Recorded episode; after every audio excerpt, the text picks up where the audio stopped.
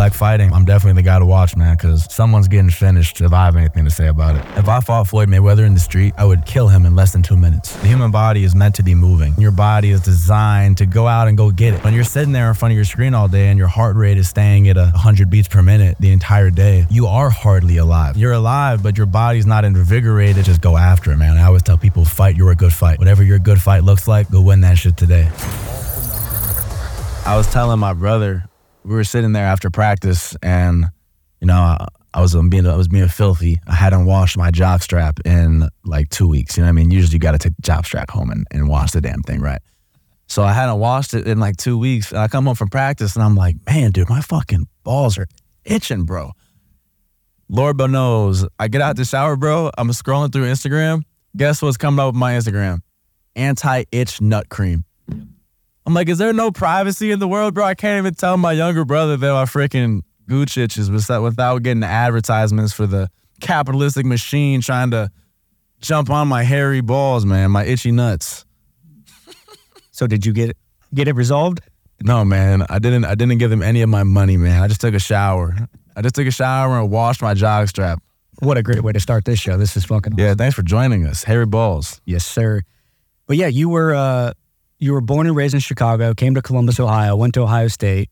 Uh, yes, sir. Through a communication yep. program. Exactly. And uh, what we're talking about offline is what I admire the most is one, people that fight in combat sports, which is obviously you. You're a professional MMA fighter.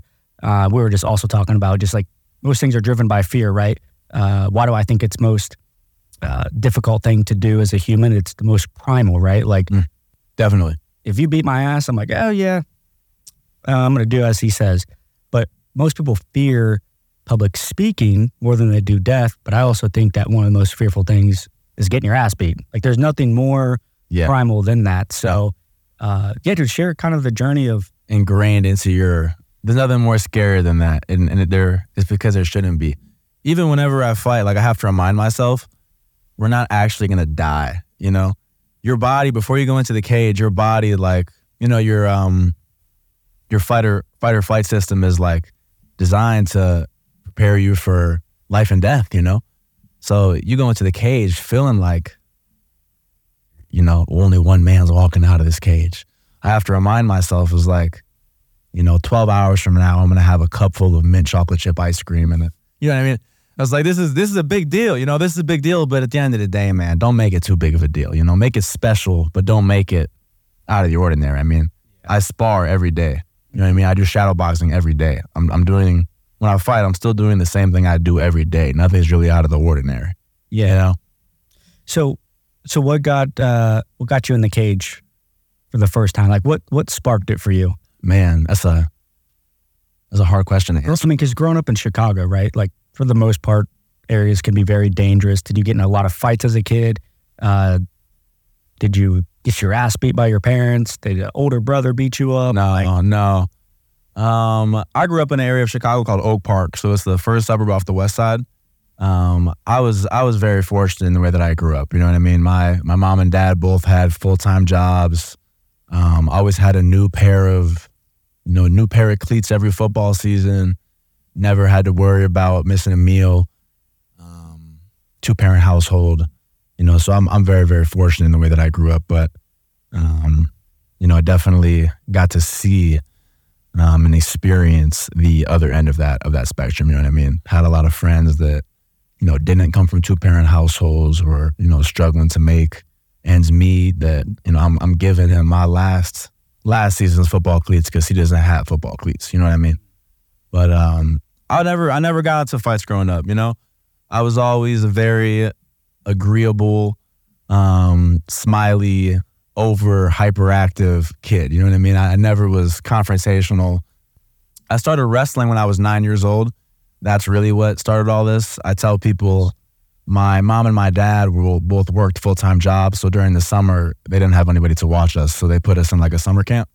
And uh, me and my little brother were getting bullied in that summer camp. And the last day of the summer camp, they passed around these little orange half pieces of paper that was like an advertisement for the youth wrestling club, the Little Huskies wrestling program. And uh, I took that home to my dad and I told him I wanted to join the wrestling team because I wanted to you know, learn how to not get bullied and uh, stand up for myself. But when I was a kid, I wasn't good at anything, man. I always make a joke like my dad used to think I was.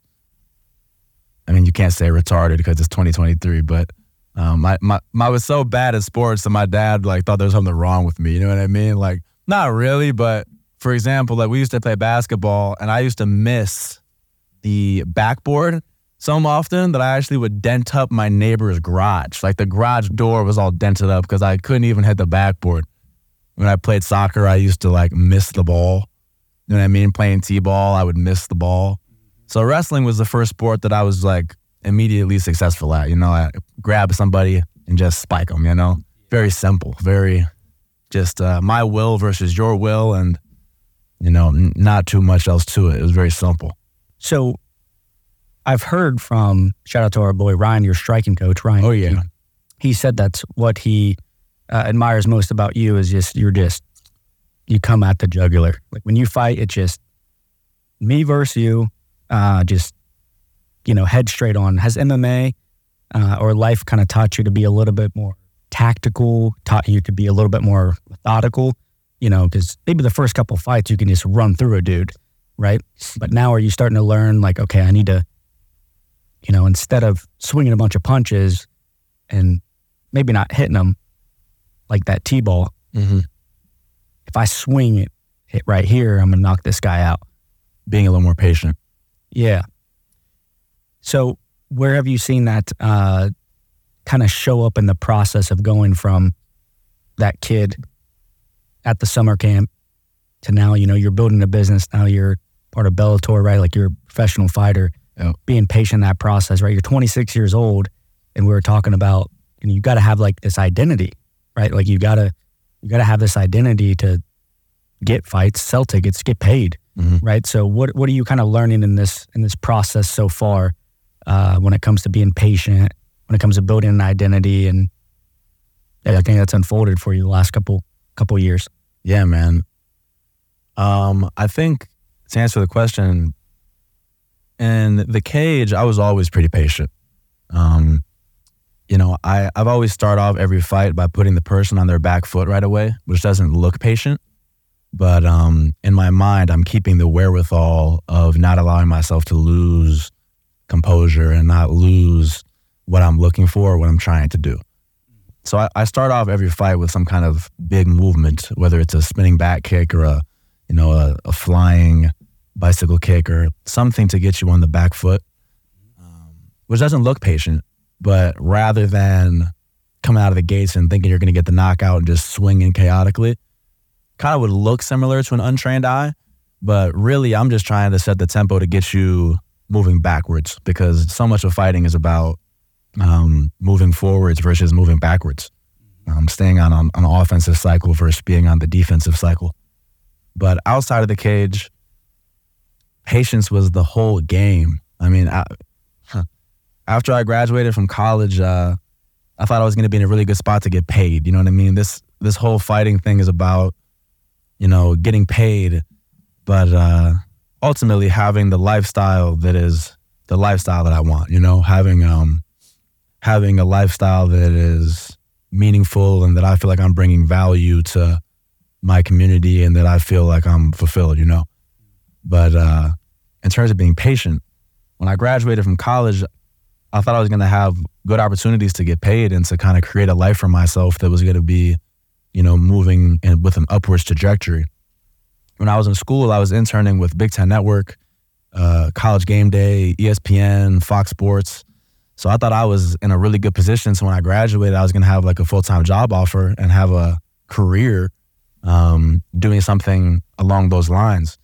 But when I graduated, I didn't have any of those opportunities. You know, all the jobs that I applied for, um, you know, nothing really came to fruition for me and uh, in, in media, right? Because you studied communications. Exactly. Yeah, exactly. The closest thing that came to was like being a ticket sales representative, um, just working the phones for like uh, the Cubs or I think the Hornets offered me a job working the phones, but I wasn't feeling that. You know what I mean? I, I wanted to do something that was going to be more engaging, more creative, and it just felt like something that my I felt like I wanted to do. You know what I mean? For me, it's always been about waking up in the morning and being excited about what's about to happen. Yeah. No, not waking up and being like, let me let me throw this fucking English muffin in the microwave. I guess you know what I mean. Being excited about what's about to happen for the day. So when I graduated, I, nothing was nothing was uh, there for me. So I ended up moving back into my dad's basement. I was working pretty much as like a maid. Um, I also was working at a restaurant on the weekends, and then I was also working for Sprint, standing outside of the subway in the winter, um, asking people to switch to Sprint. This is in the Windy City, right? Back- back Yeah, this is back in Chicago, Okay. exactly. When I when I moved back after I graduated, Okay. Cool. so I graduated in like December of 2019, Okay. and then I moved back after that. Okay. Cool. So you were at Ohio State, went back to the Windy City, doing just a couple. Odd jobs. Yeah. Yeah. But really, the the background of wrestling, and uh, then coming to Columbus, you found your passion for, you know, personal training, athletic training. So did you kind of always have like a passion for going to the gym, working out? Like you seem like a high energy guy, which is great. I like high energy. I definitely am, man. I'm ADHD out of the out of the wazoo. yeah. You know what I mean? I'm one speed, 100 miles an hour. You know, So you started like lifting weights, training, and then you you kind of found MMA. I had always been, you know, I played football and I always had like worked out kind of loosely, but um, what really made me want to do MMA, like when I was in college, I was a philosophy minor. I ended up not getting the minor, but I've always been a very like thoughtful, kind of almost to a fault sometimes. I think I overthink things a lot of the times, but um, I've always been very thoughtful and trying to be intentional with, um, you know, my plan and and what I'm doing, but like I said, when I was sitting there in my dad's basement trying to figure out what direction I was supposed to head in and weighing my options, philosophically, it seemed like the most intelligent thing to do was to do MMA, to really, really take things into my own hands. You know what I mean? To to really, really, really try to maximize and make the most out of my life and my opportunities and my, you know, my skills and my the things I have been blessed to be good at. So I just I decided I was gonna be an MMA fighter before I ever had my first fight. I decided that I was gonna be a professional MMA fighter and that I was gonna make a living doing MMA. Before I ever had my first fight, I, that was what I was doing. Did you watch a Anderson Silva knockout? Did you go in the gym and crack someone in the jaw and you're like, oh, this now now I'm gonna do it? What was that moment when you're like, I'm a I'm a professional fighter now? Uh, that moment would have to be after my first fight when I like really it sunk in like I really can do this. But the thing that made me want to do it, um, I'm gonna get backlash for saying this, but honestly, it was just it was watching um McGregor's story of whenever he was at the crossroads of being a young man and a, and a, and a man and leaving his father's house. And um, his story of he was supposed to go get a trade, he was supposed to go get the nine to five route, and being like, I'm just not wired that way. I'm not, this doesn't sit well with me. I'm a high energy individual. I'm very hands on. This is Conor, you know, and me as, and me as well. But being like, this just isn't it for me. You know what I mean? Let me let me bet on myself and see what I can do. Let me see what I can make happen if I go all in on this direction. I was like, if this little Irish dude with no wrestling can with with no wrestling and an amateur boxing background, if he can go make that happen just based on his self belief and discipline, then me with all this wrestling experience and you know all this knowledge from having gone to college, I was like, I'll be damned if I can't make it happen. And uh, that's what I've been doing, man. Yeah, I know a thing or two about wrestling. I'm from Mechanicsburg, Ohio, so shout out to the 937, which is uh, right next to Graham High School. So the, jo- the Jordan family. St. Uh, St. Paris graham Yeah, yeah, Okay. that's, we that's wrestled them in uh, in high school. You probably got your ass beat, didn't you? No, we won. Uh, okay. did. We- All right. We did. We did. We did. We were um, we were number one in the nation my senior year. Uh, Oh, really? yeah, we were the first team in Illinois history to be ranked first in the nation. Because usually St. Paris, St. Like Paris Graham. one. Yeah. Yeah. So that's what I grew up around. Is Yeah. Uh, I was a short little basketball player that probably should have been a wrestler. Right. But that's why I think I, I've always had a lot of respect for combat sports, Mhm. specifically MMA, is I watched some of my best friends that were going to win state championships. Like, for example, Caleb Romero Mhm. at Ohio State right now. oh yeah. That's my hometown. I know Okay. since he's been in, shout out to Caleb, you're, you're a savage. He was a good football player too. That guy, wasn't he? Oh, hell of a player. Yeah. Like just played both sides of the field, um, quarterback, and I think linebacker, safety, whatever. I was always videotaping that guy when I was working for Big Ten Network. Really? Following the wrestling team. I So was like, fuck that shit, dude. I'm supposed to be on the mat. yeah, but like he is the epitome of me having that initial respect for combat sports. Sure. I've seen that kid since in diapers doing pull ups at home. I've seen him not have a childhood Yeah. when kids are going to the pool because he's in a different state wrestling. Yes. I've seen him cutting weight. So like it all starts at You saw it at the highest level. oh dude, At that's the highest. the highest level. Yeah. I'm in there doing kettlebell workouts, the basketball team, the wrestling team, and uh, You're like, look at this fucking lunatic climbing the rope, screaming. oh yeah, and we're a small school, right? And I graduated less than I think 70 kids. So Oh wow, that's a really small school. yeah, like then I, I fell in love with running, uh, running cross country and track and and whatnot. So I would be in there and running midday during lunch, doing laps with some of my friends because they're trying to cut weight for that match, Yeah. you know, that night. So I saw firsthand. I'm like, Yeah. yo, these wrestlers are different. Read like it's yeah. crazy, and we'd joke around, right? I'm like. Bro, you're a little bitch. I can beat you up.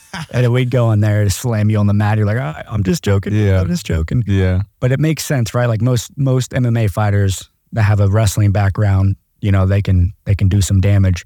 Um, It's the best base for the sport. yeah, Definitely the best base for the sport. because Even if you're a world class kickboxer, if I take you down, what you gonna do?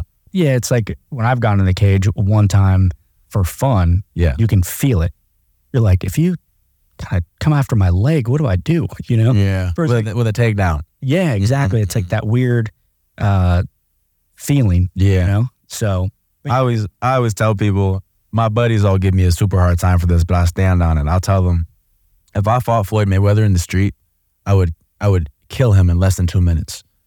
I said the same thing about Canelo. Um, Canelo might be a little bit harder because he's a little bit of a bigger boy, but uh, he's got that Mexican heart too.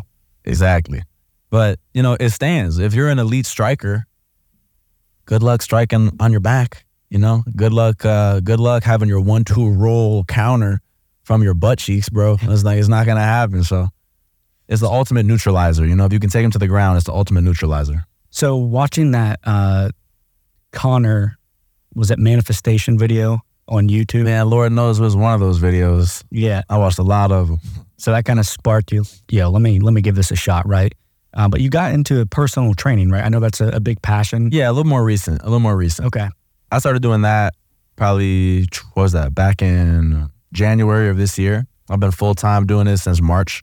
When I first moved back here and I was doing the MMA training full time, I was working in a Pepsi factory, doing twelve hour shifts, uh, four days a week, and that was killing me. You know what I mean? They can only train so much when your body's sleep deprived, and I was treating it like a deadlift though. Like every every day I went in, moving the freight, uh, you know, good posture, working out.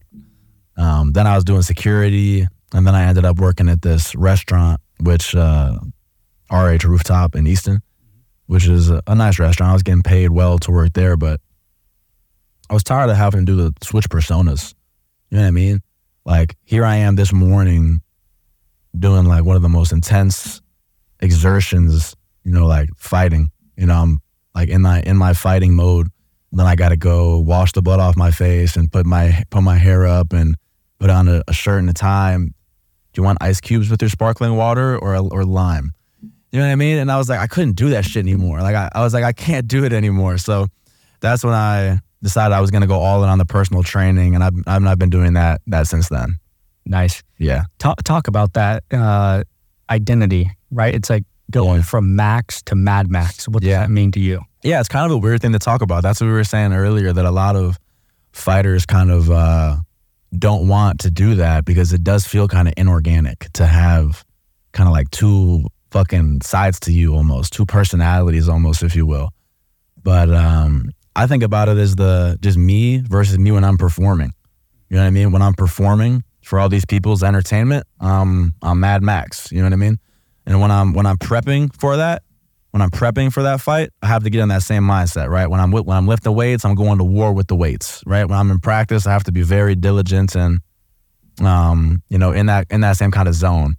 Like I said, I think it kind of comes down to these two different ways that I try to look at fighting and martial art is martial art and prize fighting are, are two separate things. You know, martial art is the lifestyle, the life lessons, all the good things, the community, all the good things that come with experiencing wrestling and martial art. And then you got the other one, which is prize fighting, which is strictly entertainment, violence, um, taking, right? Money, right? So that's the way that I try to think about it is there's two separate things. The personal training more lines up for martial art. You know, I'm able to do with these private lessons with these kids, teaching them wrestling, um, helping people get on top of their diet, their nutrition, their discipline in their life. And obviously martial arts all about discipline. And then you got the prize fighting, you know, which is obviously just the nitty gritty of, of martial art, which is fighting. Um, you know, you have to have a different version of yourself that you're going to go in to a cage and try to, you know, fight someone for your life and for your livelihood in front of everybody that knows you. You know what I mean? If Max, you know, I like to think about like my inner child almost, like the young, the person that I am that I've been through this whole time. If if I tried to walk into the cage, I'd be scared. You know what I mean? I'd be like, this is fucked up. like, like why am I doing this? So you have to you have to kind of have that switch. You know, you got to be able to enter into a kind of different mode where you don't care anymore. That's what it. That's the thing that I think is the most important that separates elite fighters from okay fighters is that ability to just not care what happens to your body, winning or losing, just uh, you know surrendering to surrendering the outcome to the universe, to God, but just you know doing everything you can do and being unattached to whatever happens. Why should people pay to watch you fight? Why should a sponsor sponsor you? Why the hell do people need to know Mad Max? Like there's there's people coming in the octagon left and right, like Elon Musk and and Zuck. Yeah. They're about to fight. Yeah, yeah. Right. But like what makes you different than everyone else that's like, yo, I'm here, I'm not going anywhere, and I'm next? Well shit, man. First of all, if you watch me fight, nine out of ten times someone's getting fucking dunked on their head. if you if you like watching big slams, um, you know, you'll definitely enjoy watching me in my fights. But besides that, I'm I'm gonna bring it every time, you know. There's not gonna be a time where I lose by decision. You know, if you if you beat me, you're gonna have to you're gonna have to take me out of there because I'm not moving backwards I'm not moving backwards behind the jab, knowing I'm down two rounds. If it's that third round and I know I'm down two rounds, you know, I'm happy to overextend and overcommit and risk it because that's what we're here to do. You know, anything else besides that is disingenuous to what fighting is. You know what I mean? Anything else that doesn't really sit well with me. If I if I lose is one thing, but um, if I don't go out on my shield, it's another thing. You know what I mean? So if you want to see a you know, a real fight, I'm always going. I'm always going to give that. Comes back to what I'm hearing is why you started in the first place. You want to have control of your own destiny. I have to, man. It seemed like my life was going in a direction where I wasn't going to be in control anymore. I wasn't going to be in control of how I felt, um, of my own mental. You know what I mean? And I just wasn't willing to compromise on that. I would rather, I would rather, you know, risk all the things that come with this, um, being an entrepreneur, both in my, my, personal training as well as fighting, because you know I, I lose a couple clients, and now um now I'm below my threshold of my budget, what I need to be making to come out even every month. But it's that's exciting. You know what I mean? That's what that's what makes me get up in the morning and want to go hustle is because I need it, not because let me go clock into work and then when I get off I'll watch Netflix and have you know, it's like it's real. Like it's real for me. I have to go get it. if if I don't go get it, it's not gonna get done. Yeah. You know what I mean? Don't leave it in the hands of the judges, right? You don't want to. Especially these these MMA judges, man. You would think you're up three rounds. Next thing you know, you're losing a decision. The MMA judging is horrible. Uh, it's so bad. Are are you undefeated? Uh, yeah, seven and no. I've never lost a round. Hey, that's bad. Drop the mic. Let's go. Yeah, man. But that's just amateur, man. You know, seven and zero as an amateur is like being the fucking fastest white guy on the football team. Like, you know what I mean? It doesn't mean much. Well, I don't know. I've never been the fastest white guy on a football team, so I was. Okay. And guess what? I wasn't even top ten out of all fastest guys. You know what I mean? That's what's scary. dude, Is like, I was joking. I was like, you know, five years ago, Tyler, if we were a couple shots to tequila deep and I bump shoulders with you, something happens, like I might be swinging back. Yeah. That's what's scary. When I went to the Yeah. gym the first time, I'm like, 100% that guy right there, I would be totally fine fighting five years ago. And then you're like, oh, Because he's smaller than you. smaller than you. Yeah, yeah. Like, or even same size. Sure. And then you're like, oh no. No. You're like, he can kick me in the head without moving. Yeah. Just bring that shit right up top. Oh my gosh, it's terrifying. Yeah. Absolutely terrifying. 100%. So what's the uh the focus right now in the sport for you? You know, you you just went pro, if I'm not mistaken. Yeah. Seven Fight fell through. recently. Sucked. Yeah, bro. So how are you handling that? honestly, man, I'm just starting to kind of like not feel like myself again, but for lack of a, a better term, you know, kind of come back upwards from that huge letdown. Like I had uh, two back to back fight camps. So March 3rd, I was the main event at the Arnold Classic, and I fought for the 165 pound amateur title against Graham Hunter, who's now one of my teammates. But uh, I beat him by unanimous decision. Um, and then Miesha Tate ended up like seeing that somehow. And she called me and invited me down to Las Vegas to train at Extreme Couture for a month for free. So I went and did that right away. As soon as I was done with that fight, like I, I left like maybe a week and a half after that fight. I was in Vegas doing two a days with, you know, the best UFC fighters in the world.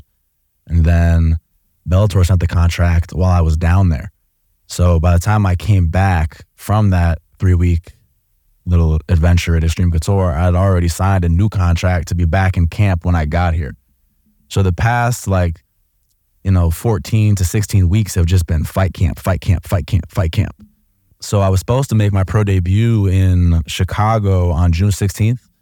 Um, I was supposed to be the first fight of the night, and then they ended up making me the main event of the prelims. So that was going to be like really big deal. You know what I mean? Being the main event of the prelims on Yoel Romero's card is like nuts. You know what I mean? That was going to be a huge exposure. Like, and then my opponent ended up pulling out of the fight um, five days before, so I had already got down to weight. You know what I mean? I already had that that big old cut that takes six weeks. I'd already did that whole thing, and um, I was actually just on the street from where we are now, picking up my IV for after the weigh-ins.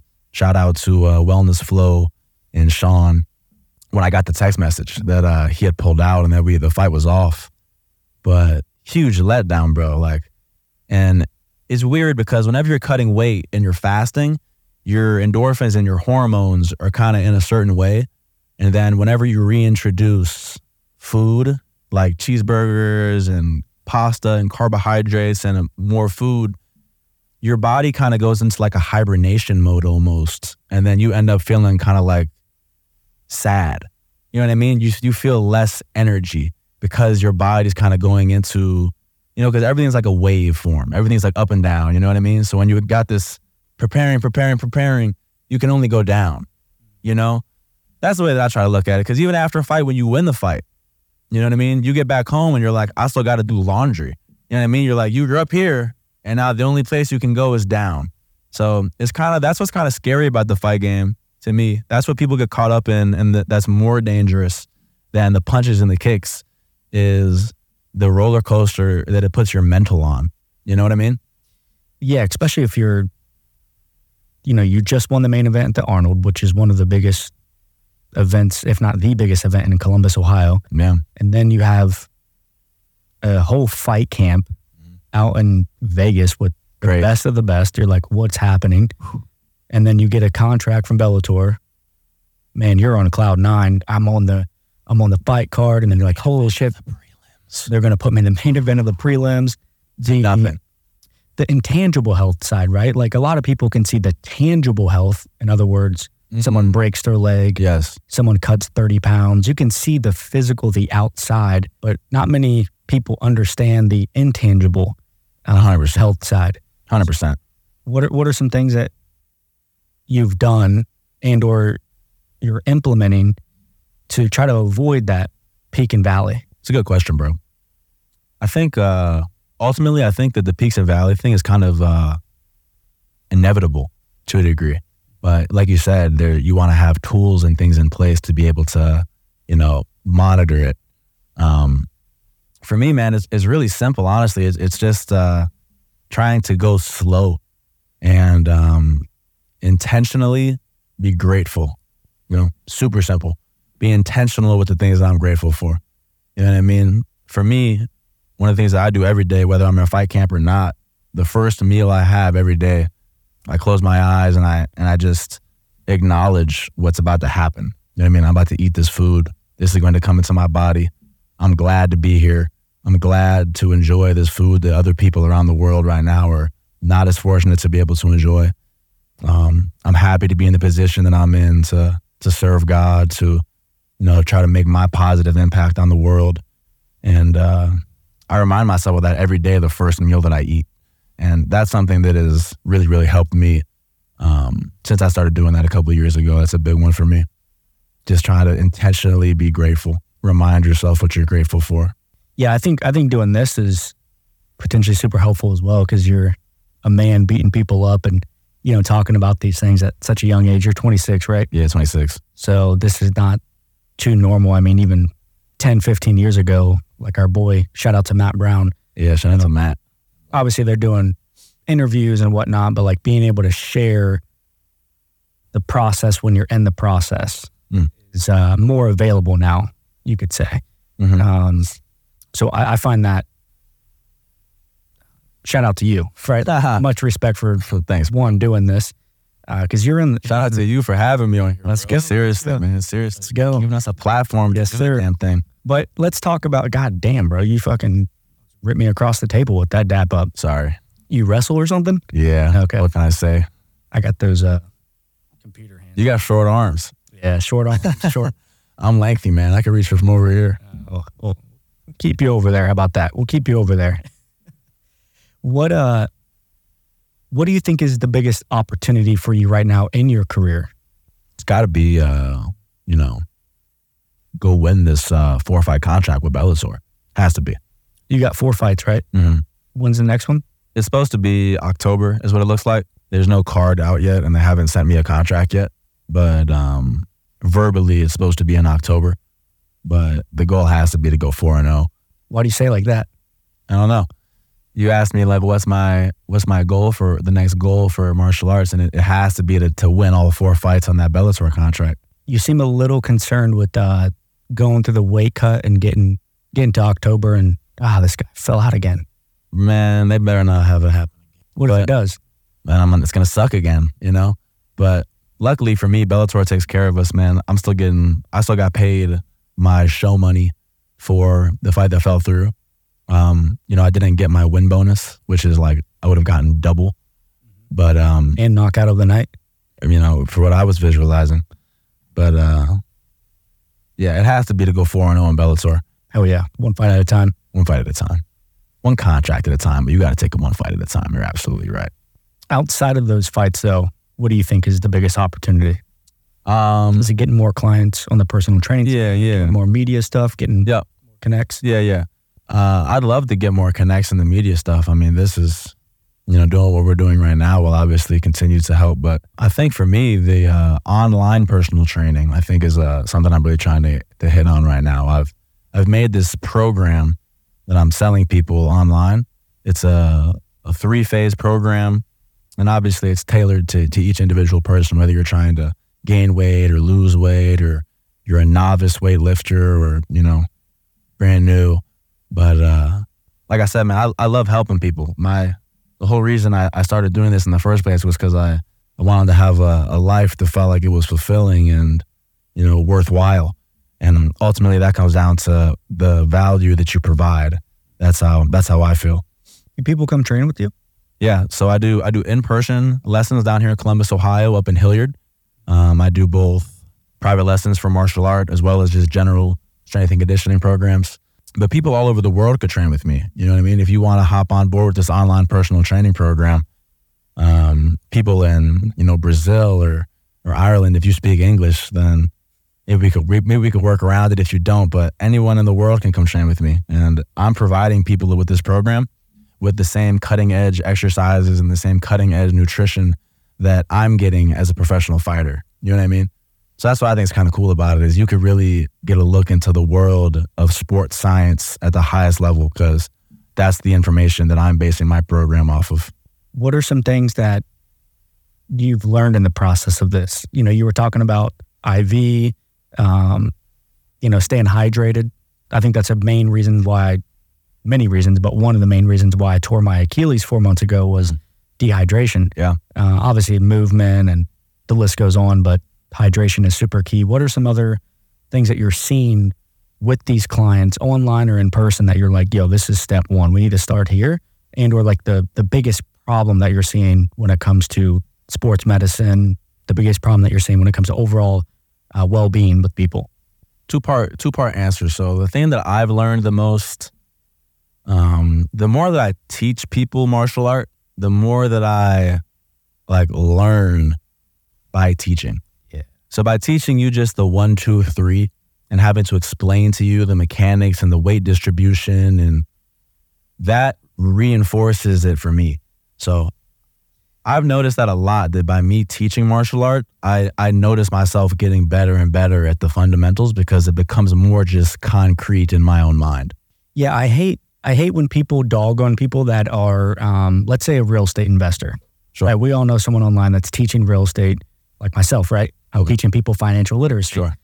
Now, if you've never done any of these things that you're saying, there's a way to go about it. You can say, hey, uh, I know someone that can help you leverage this retirement account that you had from your previous employer to buy this piece of property. Sure. Or this is how you get started in real estate. Well, if you've never bought a property, probably should pump the brakes a little bit. What, what I admire, though, are people that are like us, that's in the process while teaching versus Yeah. you build up a portfolio of real estate, then you start educating. You said it's like, oh wow, I've coached thousands of people around financial literacy, right?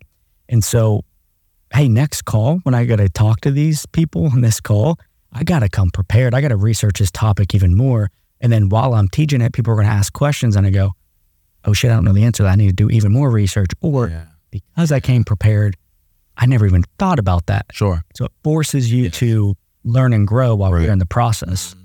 I It like, help it helps both of us, right? yeah. Yeah. So Sure. yeah, I, I find that I admire that a lot, right? Like you're in the process of okay, people need to know who I am because I understand the business. If I want to get people to those four fights, probably need to get attention online.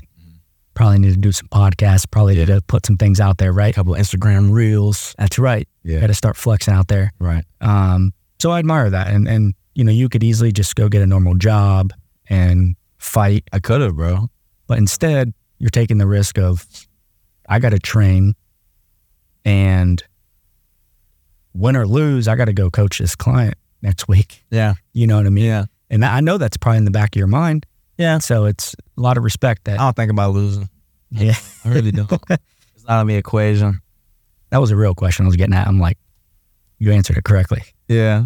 To answer the second part of your question, though, what I think is one of the biggest problems is just the overall, um, you know, this whole thing of the rat race. You know, this idea, the society that we live in is just the nine to five lifestyle is so sedentary. You know what I mean? The human body is meant to be moving. You know what I mean? All of your reward systems in your body are all based around you getting up and getting active. You know why? Because it's what you're supposed to be doing. You know what I mean? Your body is designed to go go out and go get it.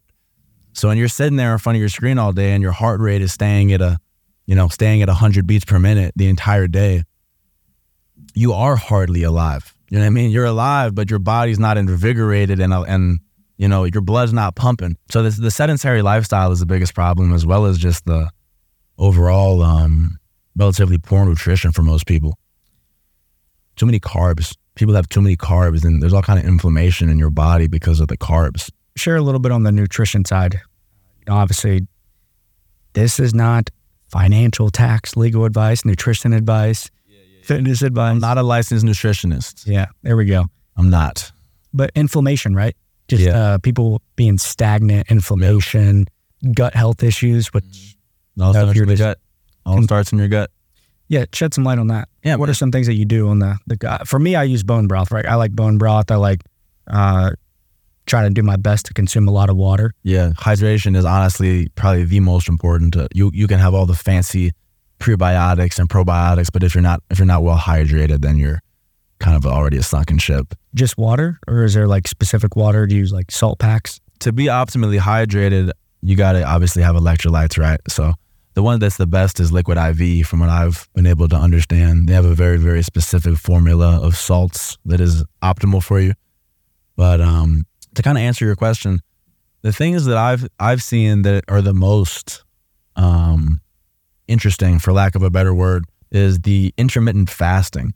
My my clients that try the intermittent fasting pretty much always have the exact same result, which is they're like, "Holy shit, how is this even possible?" You know, it's kind of hard for, for to get over the hump of, of being hungry because your body does crave carbohydrates. Most people's bodies are so accustomed to ha- constantly having carbs that whenever you do start to lean away from uh, simple carbs, that you will start to have those cravings and stuff for the first week or two. But once you get over that hump and you start to get a little more towards a ketogenic state, um, where your body's running on fats as opposed to carbs, um, the mental clarity and the lack of that 3 p.m. feeling that everyone talks about, that after lunch kind of like leth- lethargic feeling that comes right around 3 p.m. Not not having that anymore because of the intermittent fasting. That's probably the coolest little life hack that I could give anyone free game is if if you could just have an 8-hour window from 3 p.m. to, you know, maybe 10 p.m. So a 7-hour window. If you eat you can eat pretty much almost whatever you want in that in that window. You know, you mean you don't want to have junk food and preservatives and all these other processed sugars and shit, but you can have a lot of a lot a lot of food in that window. And then if you have the rest of the day where you're not eating and you're fasting, maybe you're just having water, maybe a little bit of fruit, you're gonna feel good. Your body's gonna feel good, and more importantly, your mental clarity, your mental's gonna be sharp. Yep. That's one of the things I notice when I'm cutting weight. I kind of go through these like weird ups and downs you get into these like really sharp states. You know what I mean? I'm like I'm almost on like an Adderall right now or something because I haven't eaten in a day and a half. You know. And then when you pop an Adderall, you're like, "Yo, I can keep that shit away from me." you like it too? No, I was on them, man. I was prescribed them from uh, yeah ADHD. Yeah, I was prescribed them from when I was in like my probably like sixth grade up until my sophomore year of college, and then I called my doctor and I was like take me out of the systems, man. Never send me this shit again. When you were in high school? When I was in college, I was a, college? I was a sophomore in college, and I I called my um, my doctor and I was like, "Don't send me this shit anymore. Like I I'm not taking this anymore." It like suppressed you. It uh it was it was honestly a little bit, you know, but more than anything, it was fucking with my like self image. Like I'm in class with all these other people. These people are getting A's and B's in the class, and, and they don't need to take Adderall. I was like, I'm over here feeling like I'm almost cheating. You know what I mean? It's like I, I was like, I need this to perform at the baseline. I need this to be able to hang with the rest of my peers. I was like, fuck that. I don't need this. I can actually be at the top of the pack without this. I don't I don't need this handicap or this little extra boost. So I really wanted to see if I could do it. You know what I mean? I wanted to see where I sat without that, you know, um, added methamphetamine to to keep me wired in. I wanted to see, you know, how I would perform in my natural state. And I stopped taking it and I still was, you know, getting like a 3.4. And so. Yeah, Adderall is interesting. I think, well, I think first off, anything, I, I think anything can be a tool or a crutch, mm. right? Like you could watch the Ohio State Michigan game and be like, hey, a couple of drinks of alcohol, game's pretty fun. Yeah. Had a good time. Yeah. But do you need to drink the next seven days and turn it into a crutch? Probably not. Right drinking a couple. Hundred percent. Yeah, and same with same with marijuana. You know, yeah, want to have a little puff. You know, maybe maybe once a week. Very good for your introspection. You know, maybe have your journal ready while you're doing it. Very good for kind of self analysis. Mm-hmm. Are you gonna smoke two or three times a day? yeah, probably shouldn't do that. You know. Yeah, I like the uh, the mental clarity side. Back to the intermittent fasting, which yeah. is when you eat during. For those that may not know, obviously it's pretty popular now, but it's selecting a, a window of time uh, typically later afternoon, early evening, mm-hmm. 3 to 10 p.m., let's say, where you eat one large meal or maybe a couple small meals mm-hmm. um, between that, that window. And then for 12, 16 hours, you're, you're not eating. if I'm not mistaken, the body burns the most energy when we're digesting food. So if we are eating three, four, five meals a day, depending on your goals, depending on what you're trying to accomplish, that's probably why you feel lethargic, why you feel tired, why you need Adderall, why you need caffeine is your body's just burning food all day versus when you're three, four days into real intermittent fasting, or if you've ever done like one, two, three days of fasting, just water, Mm. oh man, you get you get sharp in between. You could you can hear the breads Yeah. Yeah. crumbling down Your the street. peripheral vision starts to. Yeah, You can hear a tic tac hit the ground Yeah. a couple miles away. Like you said, whenever you're having multiple meals a day, your blood is your blood is your life energy, right? Your blood goes to the areas where it's being used. You know, when you're lifting weights and you're you're using your body, your blood goes to your muscles because that's what you're using. Whenever you're eating a lot of food, your blood is going to your digestive tract and and staying there because it, it needs to be giving energy to your digestive tract. So whenever you have those breaks to wherever your digestive tract is asleep because you're fasting, their blood is able to go to the rest of your body and start to actually work on maybe healing things that you know need or imperfections, or maybe you have a bad elbow or something. You start doing intermittent fasting. I'll be surprised if you don't notice after a week or two that the inflammation in your elbow started to go away. Yeah, when I started fasting, I noticed like day four or five, I could pole vault to the uh, the bathroom, just raging, raging morning wood when I would wake up. All the blood. Is that pole vault? I didn't know what you meant at first. Oh fucking hell! You could just pole vault right out of bed. Uh, but that makes sense. Yeah. Back to the primal stuff though. Yeah, man. We we didn't have uh, Postmates, you know, Yeah, 20, 30, 40 years Mhm. ago. Just, Right. every, I mean, even this protein bar. The rock and the spear. yeah, we gotta we gotta sharpen the this, Pick this rock. Yeah. But what else you got going on, man? Like, what else are you excited for? So you, you got the contract, fight fell through, but it seems like your mental health kind of circled around. You know, back in the gym, kind of finding your way. You know, what else is kind of a, a focus for you, or what you're excited for uh, over the next couple months here of summer? Yeah, man. I'm really excited to get into the cage again, man. My my life is pretty uh pretty cut and dry, man. Right now. I'm in I'm in this phase of my life here where I'm still in the in the grinding building phase, you know. Um there's not really much else that's on my radar besides continuing to try to perfect my martial art and trying to grow this this uh online personal training business and my in-person business as well, but What's it been like with family and friends where you went from, oh, here he goes, he's going to be an MMA fighter. Yeah. Um, this was Max, to now, yeah. hey, bitch, I just signed a contract. Yep. What's that been like?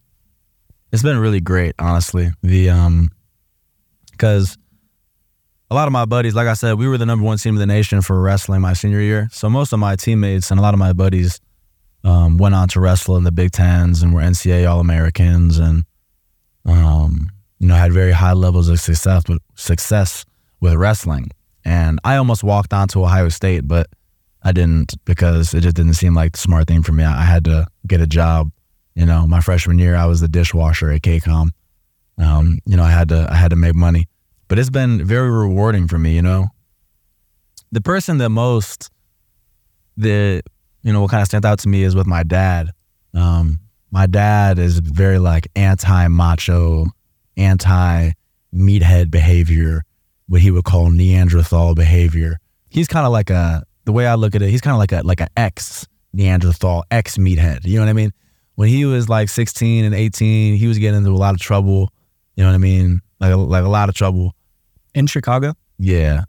And whenever I came around, you know, I was I was a I just kind of popped out one day. You know I mean? I wasn't really planned. Um, whenever I came around, he kind of kind of changed the course of the ship of what his life was doing. When I first started doing this, he was like, he wasn't. Maybe he was upset. Yeah, he probably was. He probably was upset because he had put me in a position where I went to college. You know, his whole thing was that he was going to get me to college, and then I was on my own. You know, I'm going to open the door for you, hold the door for you to get to college, help pay for your college. You know, he was always super up my ass about grades so I could get an academic scholarship to college, which I did.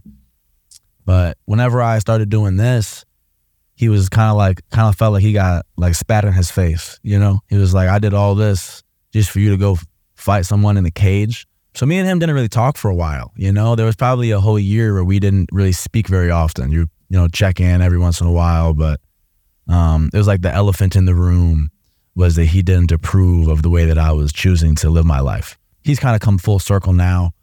Um, he finally admitted to me when I was in Las Vegas that he like tells his friends that he thinks it's cool, but that he like won't really admit it to himself that he thinks it's cool because as an idea, he doesn't like MMA. This idea of two, you know, two grown men going and beating each other up for everyone's entertainment doesn't sit well with him.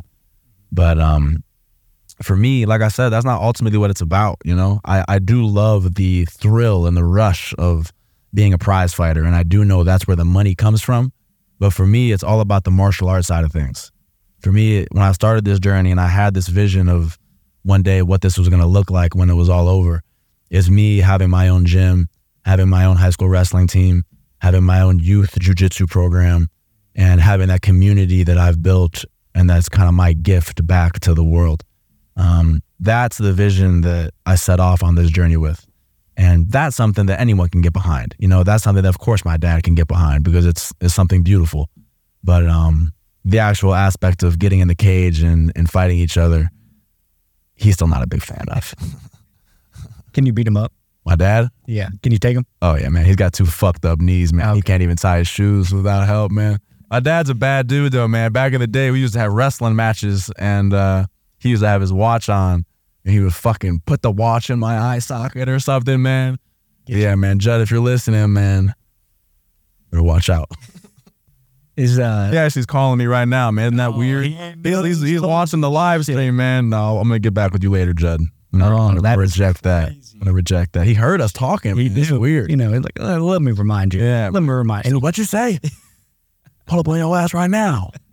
So uh, is he is he like your your biggest mentor? You would say is he you know one of the yeah Yeah, without a doubt. Without a doubt. My dad's is is different, man. And I and I wonder if everybody feels like this about their dad. You know, if it's kind of just like everyone thinks their dad is Superman. But um I don't have more respect for any other human that I've ever met in my life than I than I have for my dad. All the life lessons that he's taught me and the uh the selflessness that he's displayed through my entire childhood where it was never about him. There was never honestly, I've told him I think you should probably go do more things for yourself. You know, you gotta go have some more fun, man. It's not all about, you know, making sure everyone else is okay all the time. Um, but yeah, man, my dad has definitely been my biggest mentor. And then, you know, other one, probably Mike Powell. It's probably my other second uh, biggest mentor. Mike Powell was the head coach of my high school wrestling team. He's in the Hall of Fame for wrestling, but he was like the patriarchal leader of our whole little wrestling community since I was nine years old. Um, and he always was teaching you the teaching you things the right way, man, and and just honestly being so damn hard on you because that's what life is going to be, you know. Mike Powell used to try to break us every single day, and I mean it. I mean, he used to have us doing planks, slap, you know, slapping you on your stomach, yelling at you. Are you, are you gonna be? You want it or not? It's a simple choice. You know what I mean? Are you gonna do it or are you gonna quit? And just coming face to face with that intense reality as like a 14 year old boy up until you're a senior in high school every day, it makes you different. You know, like people that haven't experienced that can't even really comprehend what it's like to be in a world class wrestling room environment just because of the intensity. And I think that's what makes people on a little bit of a different note. One of the things in the mental game of fighting that I've been talking about with my teammates recently is this concept of an intensity threshold. Um, and like different fighters have different intensity thresholds. And what I mean by that is, are you able to operate and keep your composure at these at these high levels of intensity?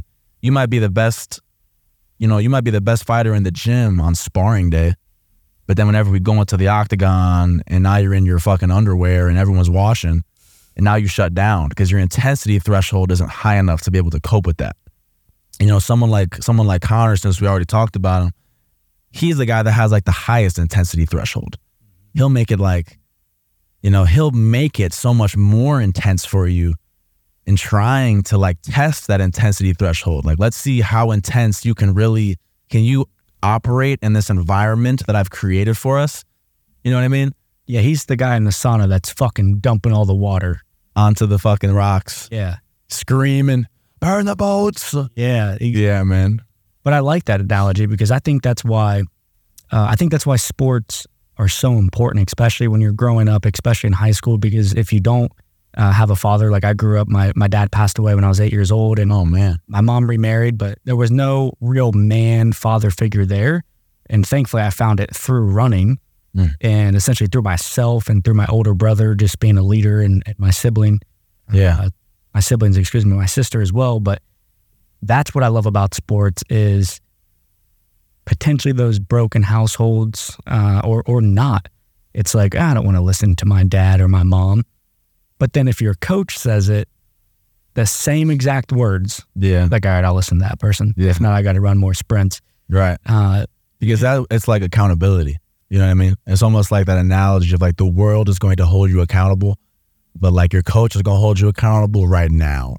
Right. Exactly. And it doesn't have to be anything different that they say versus your parents. So I think that's why parents should highly consider uh, having their kids in sports because it's like you're trying to get them disciplined, but you're their mom and dad, like human behavior, they don't want to listen to you. They're too cool.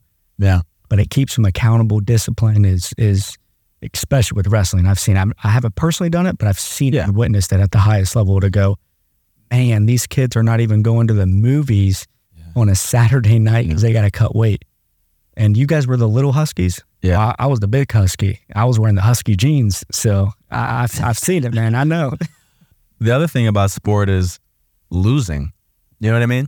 Losing and sitting with that outcome and you know any sport and and you know sitting in that place of failure and being like what do I do from here? You know what I mean? Do I do I point the finger? Okay, well that didn't work very well. Do I decide not to play the sport anymore? Well, now I'm bored. Or do I try to do I try to even discipline myself further and have higher attention to detail of trying to learn this craft? You know? It's really only three options you have that failure presents itself in everything, right? You get fired from your job. If the first time you got presented with failure is when you're 18 years old, the way that you're going to respond is not going to be ideal. If you've been in sports your whole life and you've been on the losing side of things and had to, you know, right the ship over and over again, it's a familiar process t- to you. What was that uh, biggest loss for you that gave you that perspective? Was it a wrestling match? It was probably my going into my junior year. I only wrestled on varsity at Oak Park for one season. My senior year was the only year I got to be a varsity starter. We were the number one team in the nation, like I said. We had kids moving in from all over Illinois to come wrestle for Mike Powell. No, they weren't. They were moving there for other reasons. We, you know, we can't say that, I know what you're saying. No, they, they, they moved there to wrestle. You know what I mean? Their parents move them there to, to wrestle. I could go. I'm saying for context why I said that. If you're watching uh, or listening, it's same thing at St. Paris Graham. Like these kids would come from like uh, New Mexico or Yeah. Texas, wherever, and they're like, "Oh no, we're totally, we just uh, career change." It's like, Yeah. I bet you got recruited. Exactly. You came here. Right, right, right. So, anyways, side note. So these kids were coming. Obviously, I'm wrestling under Mike Powell, Yeah. number one in the country. My kid's going to get a scholarship, be the best of the best. and they all ended up doing it. You know what I mean? And my, my main practice partner right now from back in the day, Kamal Bey, is about to go win a gold medal for the Olympics for Team USA. You know what I mean? That was my main practice partner from, you know. But for me, that failing moment was whenever I was going into my junior year. Sophomore year, I almost quit the wrestling team because I didn't want to wrestle on JV anymore. I went the entire two seasons without having someone score a single point on me on JV because I was like, I shouldn't be on JV. I mean, I'm a lifelong wrestler. I should not be on junior varsity. But going into my junior year, I had to wrestle off against a fellow named Matt Rundell, who went on to wrestle at the University of North Carolina. Shout out to Matt. But he was a returning state finalist, and I had to wrestle him off for the starting spot on varsity. And that whole off season, every single day, I was on my David Goggins, on my Kobe Bryant Mamba mentality. Was like, I have like, I have to, I have to win this match. Like, I have to be the varsity starter. And I got like fucking tech fall. He he beat me like fifteen to zero when we wrestled off for the spot, and um, I was I was more crushed than I had ever been before because I put, I did everything right. I did everything that I could possibly do to put myself in the right position. And I lost fair and square. You know, fair and square, I wasn't good enough. And coming to terms with that and being like, that's how the world works. You know what I mean? Sometimes, sometimes you're not good enough. What are you gonna do? You know, are you gonna quit the wrestling team or are you gonna try to get better? You know, and I tried to get better and I did get better. And then I, you know, next season I wrestled off against a returning All American for the spot and I and I beat him. And then he challenged me back. We went into quadruple overtime and I beat him again. You know, shout out to Roland. He now plays uh strong safety at Central Michigan. My boy. Damn. Yeah. So that was that moment for me was, um, you know, failing to be the varsity starter my junior year and like being like, what am I going to do? Am I going to quit wrestling? Am I going to go join the fucking band or something? It's like, no, I'm not. you know, I'm going to keep writing, keep trying to push the envelope. And ultimately, that same mindset has brought me here now. You know, keep trying to just push the envelope. Yeah, that's what's cool about wrestling as well. I don't know if it's similar in the MMA uh, space, but it's an individual sport, but there's a brotherhood behind it as well. Mm. Where, yo, right now you're not my teammate, right? When you're when you're going to do a wrestle off, but then afterwards it's like, no, we are teammates. We're going to try to get better in practice and you know push towards a, a team goal, but Yeah. also individual goals. Are you creating that right now with you know your brand and how how you're training? Are you trying to get people around you that you had around you, uh, or has it, or have you not been able to do that? Because I mean, it sounds like you were top of the top. Clearly, you know, has it been difficult to be like, man, I wish my boy Matt was in this damn cage with me training because I know he would. Yeah. Uh, so yeah, maybe maybe shed some light on that. in terms of the difference between wrestling and MMA and that kind of brotherhood community kind of thing, you definitely get it more in wrestling because it, it is a team. Um, in MMA, there really is no team. You know, you have the the teammates that you train with, and obviously you have that camaraderie with those guys. But uh, at the end of the day, it's, it's not a team. You know, so that that feeling does come more from um, your high school wrestling team. You know, those are your fucking guys. You know, we're in the locker room being freaking weirdos. But yeah, I have been able to recreate that with my teammates. You know, it's hard not to recreate that with your my MMA teammates because, you know, we're we're doing this shit together. You know, we're we're in there three days a week, trying to pass around ideas, trying to beat each other up, while we also try to not hurt each other. You know, so it's this fine line. And uh, fortunately for me, I have a couple guys at Ronin that are about the same size as me. Uh, Mark Antonelli, Kobe Woodall are two other lightweights. So those are my two main practice partners. And then, you know, guys like Melvin Harris, Nick Foxhuber, Devin Galati, all fight at uh, 170, Miles Robinson. So I have been able to kind of foster that brotherhood and that community as well, but it's not quite like the high school wrestling days. Is Miles smaller than you? No. Oh, okay, No, man. Miles, well, two hundred pounds. Maybe? yeah, he's like, he's got to be like 205, man. He'll tell you, he'll tell you he's 190 something, man, but he's full of it. I was gonna say I just got even more scared. So Miles, shout out to Miles. I got to get him on here as well. Big Miles. He hits hard as fuck. He hit me on accident. I think like maybe five percent Yeah. of how hard he could hit. Knock the mouthpiece right out. Oh, dude, I was. Oh, yeah. What you guys do? Different, different breed.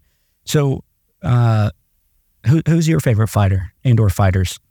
It used to be McGregor, man, but he broke my heart, man. He's turned, he didn't turn into a, Too much coke. man, what's up, man? Shit broke my heart, you know? That's what um. Can't really be a fan of him anymore, man. He's, I, he, he like cr- cringes me out, man. I'm like, go, like, stop being so weird. His post cracked me up when he does like the lifestyle post. I think the most recent one I saw, he has like he's like on the beach and it's like an angle, a photo with an angle up, and you can just see his dick right there, just like packaged right there in front of You you. got that Speedo on. Yeah, I'm like, Come on, man. That's that European style, man. I don't know what they be on down there. so it used to be my favorite fighter probably right now, either Volk or Francis. I, if you listen to the Joe Rogan with uh, Francis, I have not. No, it's a good one. If you if you check it out, I think you'd enjoy it. Francis. Ngannou. He just announced with Tyson Fury, right? Yeah, yeah. That's Yeah. gonna be yeah. that's that's gonna be interesting. Take my money, man. I'll watch. Volk is oh my, Volk's amazing, bro. And he's such a humble guy, you know. You know, as someone who who strives to to be humble and stay humble, to see someone who's literally on the top of the world in this game act the way the Volk acts is really inspiring. It really is. You know, for me to to see him just be so normal, just so humble, it's just like, man, hats off to him, bro. You know? Yeah, much much respect. As far as other local guys here in town, who do you think who do you think's got it? Outside of you, of course. Who else has got it? Man, I mean, I, I gotta say, all the guys I just said, all my teammates, you know, I think they got it, man. But um, guys that are really blowing up right now, Josiah Harrell just got a big opportunity. He got brought up to the UFC um, to fight Jack Della Maddalena last week. But after they did an MRI, they found something in his brain, man.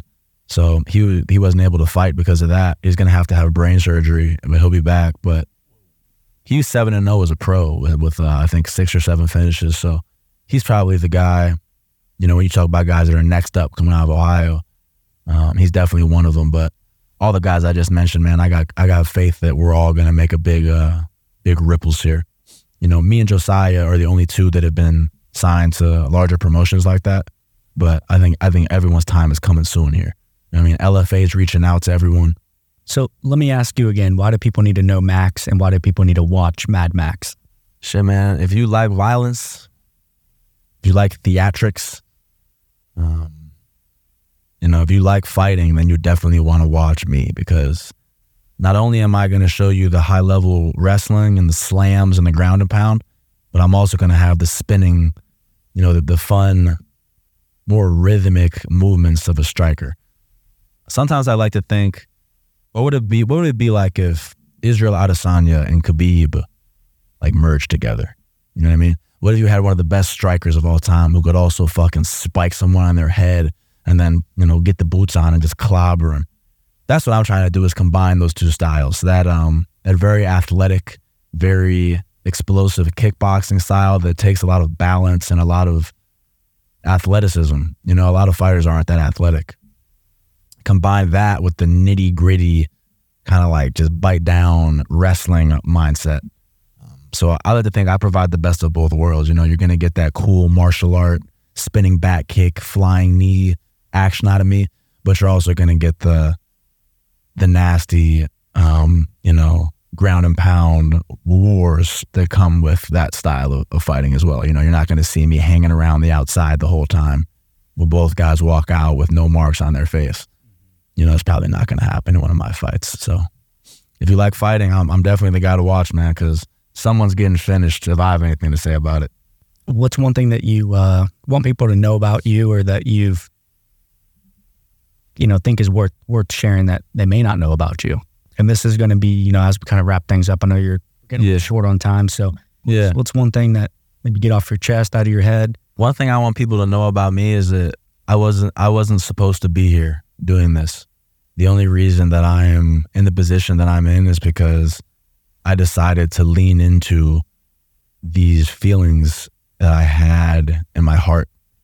Um, I was supposed to be a ticket sales representative for the Cubs. I was supposed to be working in an office, um, and I had this feeling coming from my like my gut, like my stomach, um, that this is just not the direction that I was supposed to be going in. That my, you know, it wasn't a natural life. It didn't feel like something that I was supposed to do, and um, I just decided that I wasn't going to allow that to happen to me.